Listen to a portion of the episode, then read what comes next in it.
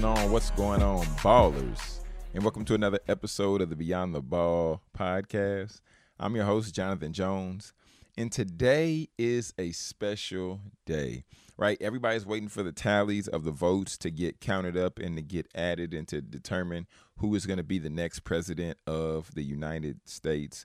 But meantime, in between time, where everybody is getting stressed out about that, I want to just put a thought on your mind let us be in a space and let us be present today to realize that no matter who is the next president of the United States of America, the president of the free world, let us realize and remember that we still have a large amount of control of the rest of our lives, right? We still have a large amount of control of what takes place in our life, of what our destiny will be of what we're able to accomplish, of how we're able to leverage this experience right now as student athletes, how we're able to leverage this experience right now of being at a place to where you have high notoriety right? Some of us might be in a division one institution. Some of us might be down to division three in junior college.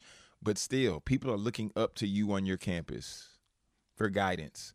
People are looking up to you on your campus to help them know how they should feel or to help direct them in a way to which is upbeat, informative, and ultimately a servant's mindset. So I want to talk a little bit about athlete identity today.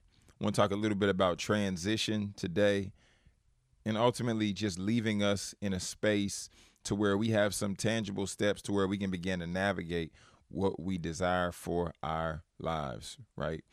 So for me, you, you may know a little bit about my story, but for those of you who might be the first time tuning in, for me personally, after I graduated college, I played junior college basketball. We won a national championship. And then from there, I played and finished out my degree at the University of Texas at Tyler,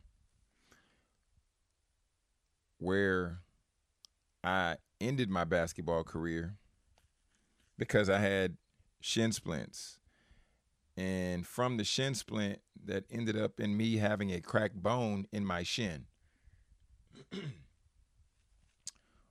which ultimately put me in a position to where I could not compete at the level that I once desired because I was walking around with the boot and it was no fun. It was no good. So after graduating college, I'm trying to navigate and trying to figure out like what happens next. I come back home with my degree. Mom, I graduated. Look. She says, Great, son. Now what are you gonna do? And I was like, Well, I uh, I mean, I got my degree. She was like, That that's good. But your degree is not about to pay your bills right now, son. So from that point, that was when I got to the space to where I just started taking jobs and just doing anything. From doing this thing called inventories where I'm in the stores and I'm counting items one, two, three, four, five, six, seven.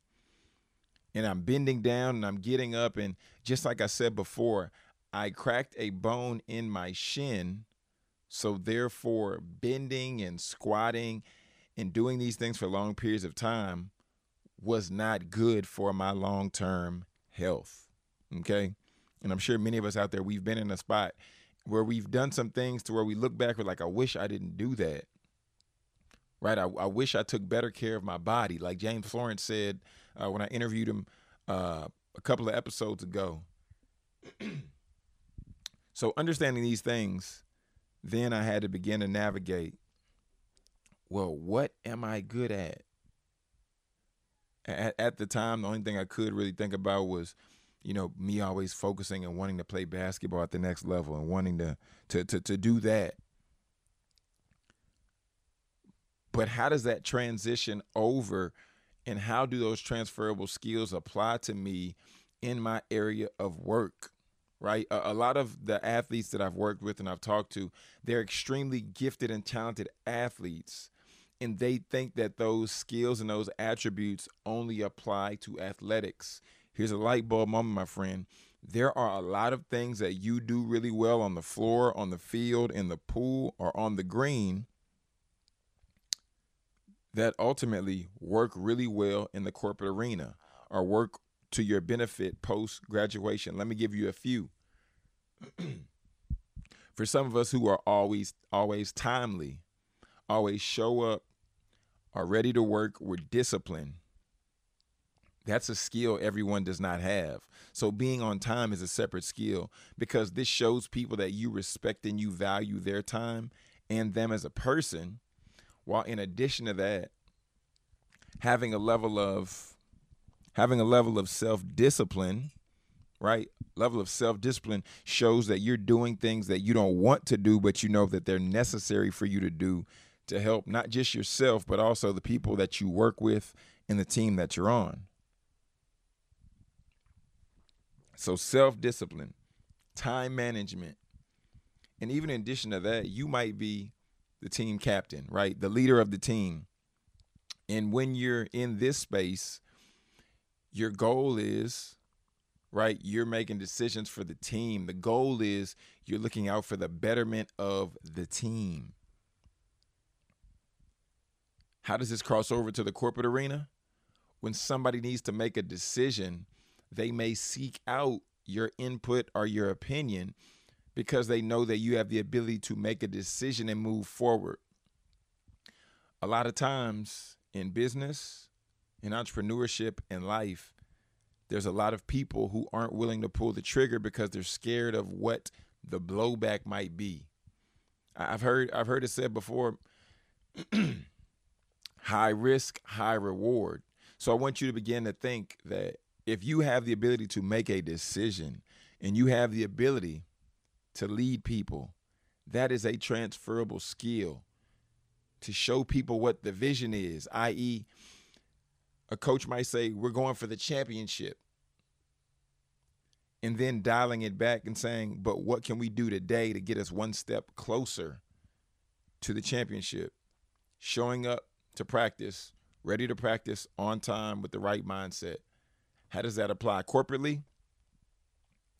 Showing up to work every day ready to work, knowing that you're trying to make so much in sales. You're trying to make a million in sales by the end of the year, right? Because I used to work at uh, a retail store and, and we had sales goals for the year, but then also we had sales goals for the day. And the question is, how can we begin to focus on the sales goal for the day, one day at a time, so that we can get to the sales goal for the year by the end of the year? Okay, so I want you to understand when it comes to athletic identity, when it comes to vision, when it comes to what you're striving for in your own life. First, I said time management is important because it shows you respect your time and everyone else is around you, right? If that's somebody on a team, if that's somebody in your company, if that's somebody that you're meeting with outside, you want to respect people's time. The second thing was discipline, focusing on self discipline. That's doing what you have to do, even though you don't want to. You stayed up late last night watching your favorite show on Netflix. You stayed up late last night working on a project that you have to present at work. You stayed up late last night because a friend called you because they were going through some daily struggles and you came through to help them. Self discipline is getting up the next day regardless, going to work same time the next day regardless, because you know that if you don't get up the next morning, that's going to potentially affect the amount of sales you're able to make that day. And if you're not able to make those amount of sales that day, that's going to affect you getting to the goal for the end of the year.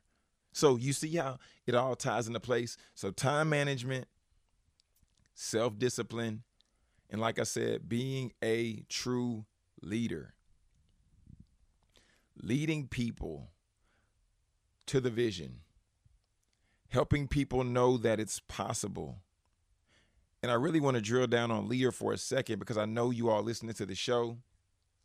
And I know you all out there, you have a leader within you in some form or shape or capacity, right? You are a leader no question, no doubt. Shout out to my man Omar because he hit me with this question the other day. And uh, I'm really doing this episode for him, um, but I feel it'd be really beneficial. Omar, my man, he runs track uh, at UConn. Looking forward to seeing y'all on the 10th. But having the capacity to lead, you also have to have the capacity to listen. Right? Because the best leaders are amazing and phenomenal listeners. John, why is that the case?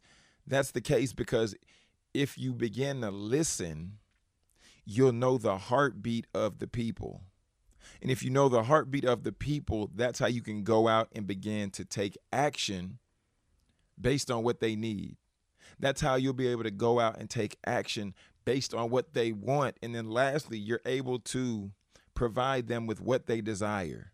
What they need, right? That's the thing that's essential. What they want, that just makes them feel good. But what they desire speaks to where their heart is. That speaks to the future. That speaks to what will help them become more fulfilled. And how do we lead in a position of being a student athlete? You lead one by using your platform on social media if you're comfortable, right? Just sharing what you believe. I'm not saying go far left, I'm not saying go far right. But if you see Black Lives Matter and you see this particular people group being destroyed and being demeaned, then you stand up for that if you're comfortable, right? If if you believe and you stand by pride in the LGBTQA plus plus community, then you stand by that. You stand by that group.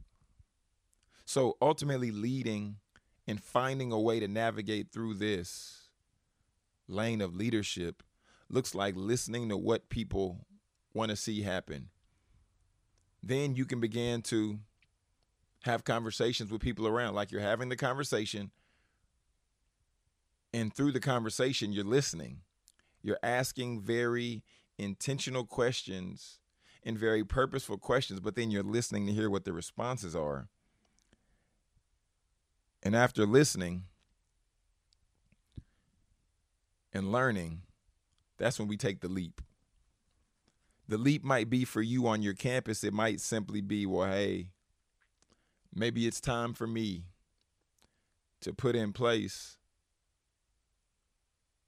a panel Maybe it's time for me to get with a few other athletes from other sports and where we can have an uncomfortable conversation to where we begin to talk about things that aren't being discussed. Maybe you get other students to write in questions that they have, and then we ask those to the panel attendees and and we can begin to see what plan can we create? Who can we talk to higher up and begin to shift certain things with these conversations? I want to tip my hat off to the university of kansas with uh, coach ed jones up there with george midget up there with uh, coach jasmine player and there's so many great people at, at the university of kansas and the great things that they're doing uh, kiera cooper and I wanted to shout them out because the women's basketball team took a stand and they decided to march. They decided to have a protest. And the women's basketball team just moved the needle. So this was enough students coming together saying, we want to be the change. We want to take a protest to bring awareness and they might have other motives in addition to that. But they said enough is enough. University of Tennessee, they did something similar. University of South Florida, they did something similar as well. TCU, there was an individual, a young man on the football team who painted a mural, a Black Lives Matter mural, I believe, on TCU's campus with the permission of, I believe, uh, Jessica Hazard and a few others. But these are things that student athletes are doing. Student athletes are saying we're leaders. Student athletes are saying, We've listened to what our people have said, and now it's time for us to take action because we've learned. So now let us lead with that action. My friends, I didn't want to go too deep on this today, but I want you to know that you're more than an athlete. I know many of you already know that. You're bigger than going to the NFL. You're bigger than going to and competing for uh, a gold medal in the Olympics. You're bigger than going to the NBA. You're bigger than competing on the biggest stage, which sometimes is seen as professional athletics and professional sports. I want you to go and do that if that's what you desire to do. But ultimately, I want you to begin to think what happens next. How can I begin to position myself for what happens next? I go and I compete and I win gold medals for my country. I go and I compete and I win. But what happens now? LeBron James is a great example. I'm going to say this and I'm going to wrap it up. But LeBron James has now showed us that he invests while he's still playing the game. What's that called? That's called a parallel plan. Kevin Durant, my favorite NBA player, he has something called 30, 35 Ventures because Kevin Durant has an investing partner, Rich Kleiman, and they're investing in tech. They're investing in some sports teams. They're investing in other things while he's still competing. Why am I sharing that with you all today? Because I want you to begin to ask yourself, where can you begin to invest while you're still competing? Where can you begin to invest? And I'm not even talking financially right now, but I want you just to begin to think can you begin to invest in your mind? Some self help books, listen to certain podcasts, watching interviews on some people who are doing what you desire to do at the next level. Invest there. Where can you begin to invest in your physical, right? Taking better care of your body, eating more healthier options, not always just eating candy all the time and pouring the bottles up, doing this, doing that. Because that's not going to help you get to your vision that you shared before. Right? Investing today is focusing on the sales goal for today so that we can get to the long term plan, dream, goal, vision. I want my student athletes out there to know and understand I love you. I really do and for you to get to the next level, which I know is possible. I know it's possible. Where are you investing today to where it'll make the difference tomorrow and get you to the goal in the future? Like I said before, the three points time management is a great investment, self discipline is an amazing investment. But the last part I want to leave with you is leadership. That's a phenomenal investment. My friends, my family, I love y'all. I really do. If there's anything I can do for you, if there's any way that I can be of support or answer any questions for you, shoot me a DM on any platform. Jonathan Jones Speaks. That's where to find me. Jonathan Jones Speaks. On Instagram, Jonathan J Speaks on Twitter. Thank y'all for hanging out with me. I would encourage you to share this with one fellow student athlete just so we can continue to get the message out, so we can impact lives, and we can continue to help change the spectrum of our lives. This is Jonathan Jones, and this is Beyond the Ball.